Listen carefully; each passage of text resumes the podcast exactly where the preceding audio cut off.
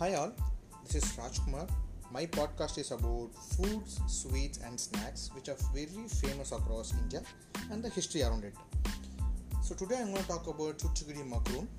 Macaroons are crispy, light, airy, sweet treat which melts in your mouth. Actually, macaroon is a very special type of macaroon which was first made in port town of Thuthukudi in Tamil Nadu, India. It is traditionally made up of groundnuts, egg, sugar, cashew nut as a major ingredient. The history around it. Macaroons is a base. Macaroons is basically European food which is Indianized in Thuthukudi.